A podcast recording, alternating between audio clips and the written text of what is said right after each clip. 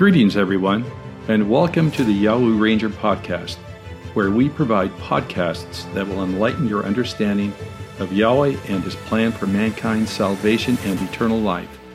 For more information, please be sure to visit Yahweh.org and YahwehRanger.com. In the New Testament book of the Hebrew text of John, Vatican Manuscript Hebraico 100, there is a seeming anomaly regarding the burial and anointing of the body of Yahushua the Messiah. The Hebrew text suggests that the burial of Yahushua's body by Joseph of Arimathea occurred during the late afternoon of Abib 14. Later, he returned on Abib 15, sometime after sunset, with Nicodemus to anoint the body.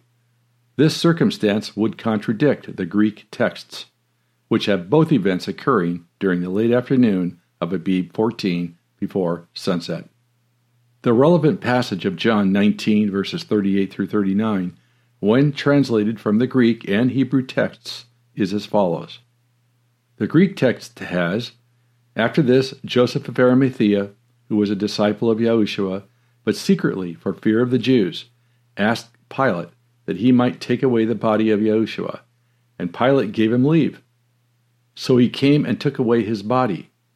Nicodemus also, who had at first come to him by night, came bringing a mixture of myrrh and aloes, about a hundred pounds weight. They took the body of Yahushua and bound it in linen cloths with the spices, as is the burial custom of the Jews. The Hebrew text has, After these things, Joseph of Arimathea, who remained hidden for fear of the Jews, because he was a disciple of Yahushua, asked Pilate that he would give permission to take Yahushua from the cross. And Pilate permitted to him. Then Joseph came with Nicodemus to Yahushua in the night, bringing a mixture of myrrh, about a hundred pounds. They took the body of Yahushua, bound it in linen cloths, and anointed the body with precious ointments, as is the custom of the Jews to embalm. It is evident that the Hebrew text has Joseph and Nicodemus return to the tomb after sunset, at night, to anoint Yahushua's body with precious ointments. This also means that this occurred on Abib 15. This study will proceed with the premise that the Hebrew text, which renders the events to occur on Abib 14 and 15, is correct. With the foundation that the Hebrew text is accurate, this study will provide scriptural evidence which will prove without any doubt that the day of Passover, Abib 14, is a high Sabbath and the first day of the seven day festival of Passover and unleavened bread. We will first establish that the meal that Yahushua the Messiah ate at the beginning of Abib 14 was the authentic Passover meal. In the late afternoon of Abib 13, Yahushua and his disciples make ready to prepare and eat their last Passover meal together. Of this event, in Matthew and Mark, we read the following. The Greek text has, But prote, before, the unleavened bread, the disciples came to Yahushua, saying to him, Where will you have us prepare your eating of the Passover? Matthew 26, verse 17. The Hebrew text has, And Rashun, former day of Passover, the disciples came and said to him, In what place do you want that we prepare the Passover? Matthew 26, verse 17. The Greek text has, and the day prote, before, the unleavened bread, at which time they killed the Passover, the disciples said to him, Where do you wish us to go so that we can prepare at that place the eating of the Passover? Mark 14, verse 12. The Hebrew text has, And the Rashun, former day of the unleavened bread, when they prepared the Passover, the disciples said to him, Where do you want that we go and prepare the Passover for you that you may eat. Mark 14, verse 12. Next, it will be established that the Passover meal took place after sunset, dusk, or twilight, at the beginning of Abib 14. The Greek text has, an opsias, dusk, having occurred, he, Yahushua, reclined with the twelve, and as they were eating, he said, Truly I say to you, that one from you will deliver me up. Matthew 26, verses 20 through 21. The Hebrew text has, And when it was Arab, evening, dusk, he sat by the table to eat with his twelve disciples. And while they were eating, he said to them, Truly I say to you that one of you will betray me. Matthew 26, verses 20 through 21. The Greek text has an opsias, dusk. Having occurred, he, Yahushua, came with the twelve. And as they were reclining and eating, Yahushua said, Truly I say to you, that one from you will deliver me up, who is eating with me. Mark 14, verses 17 through 18. And the Hebrew text has, And when it was Arab evening, dusk, Yahushua came with the twelve disciples. And while they were reclining, Yahushua said to them, Truly I say to you, that one of you who eats with me will betray me. Mark 14, 17 through 18. Undoubtedly, scriptures firmly establish that Yahushua and his disciples did, in fact, eat the Passover meal. And as they were reclining and eating, Yahushua said, Truly I say to you, that one from out of you, who is eating with me, will deliver me up. Greek, Mark 14, verse 18. And while they were reclining, Yahushua said to them, Truly I say to you, that one of you who eats with me will betray me. Hebrew, Mark 14:18. Our next step is to establish the day of the week the Passover meal took place. Assisting us is the story found in Luke 24, after giving the account of the women coming back to the tomb of Yahushua on the first day of the week, Sunday, just before daybreak, and finding the tomb empty. Verses 1 through 8. It continues by saying that the women immediately went to the apostles and other disciples to report their findings verses 9 through 10. These people disbelieved the women, but Keph rose up and went to the tomb to see for himself.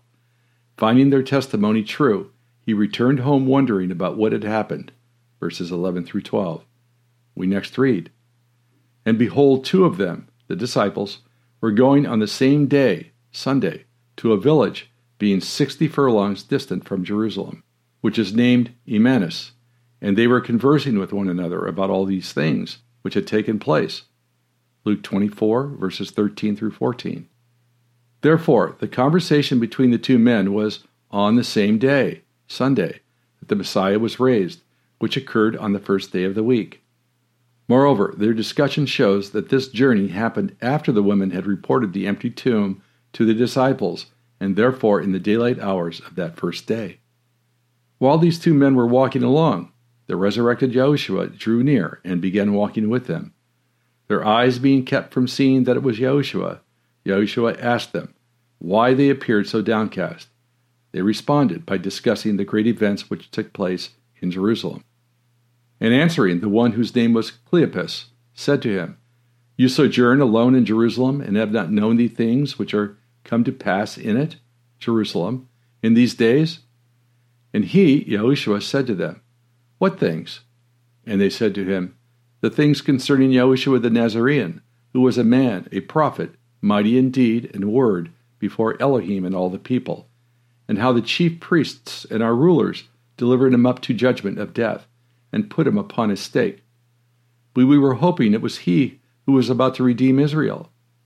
But indeed, with all these things, today is the third day after which these things came to pass. Luke 24, 18 through 21. Therefore, today, being the same day that Yahushua was resurrected, that is the first day of the week, Sunday, was the third day after which the Messiah was put on a stake and murdered. This important story continues by relating how Yahushua chastised the men for being slow to trust in the things spoken of by the prophets, and how it was needful for the Messiah to suffer and to enter into his glory. As Yahushua recited to them various passages from Scriptures concerning himself, they came close to the village to which the two men were traveling, and Yahushua appeared to be going farther still. And they constrained him, saying, Abide with us, for it is pros esperan, toward twilight, and the day has declined, and he entered in to abide with them.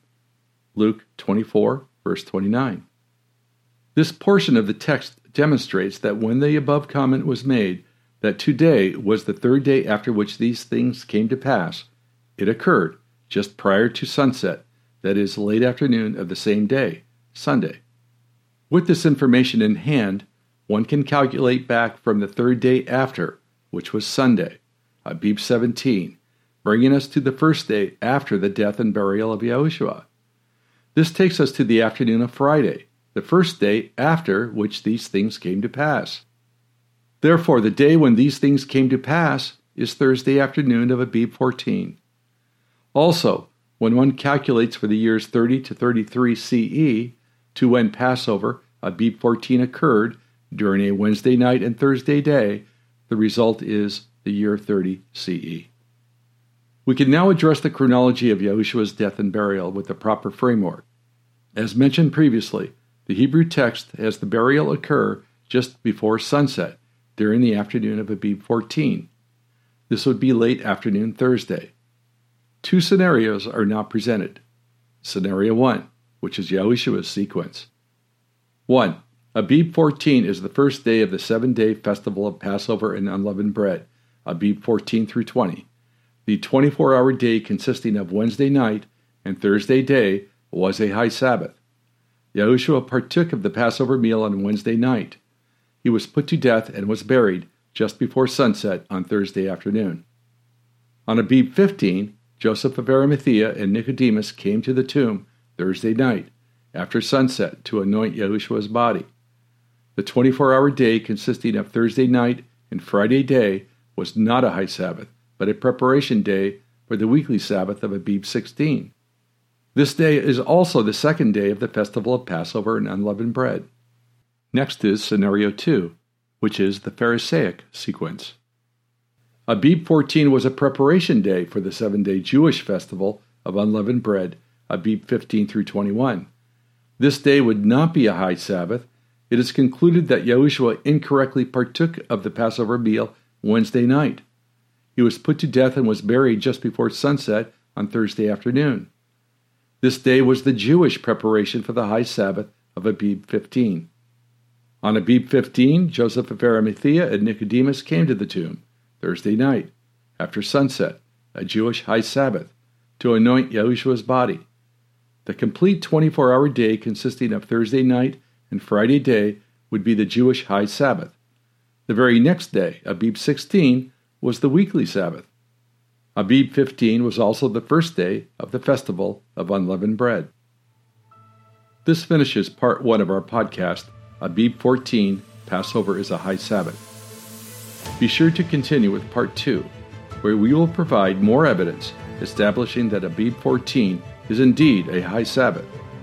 Also, for information regarding the festival of Passover and unleavened bread, please refer to the Passover topics and study at YahwehRanger.com. May Yahweh be with you on your journey to discovering Yahweh's truth.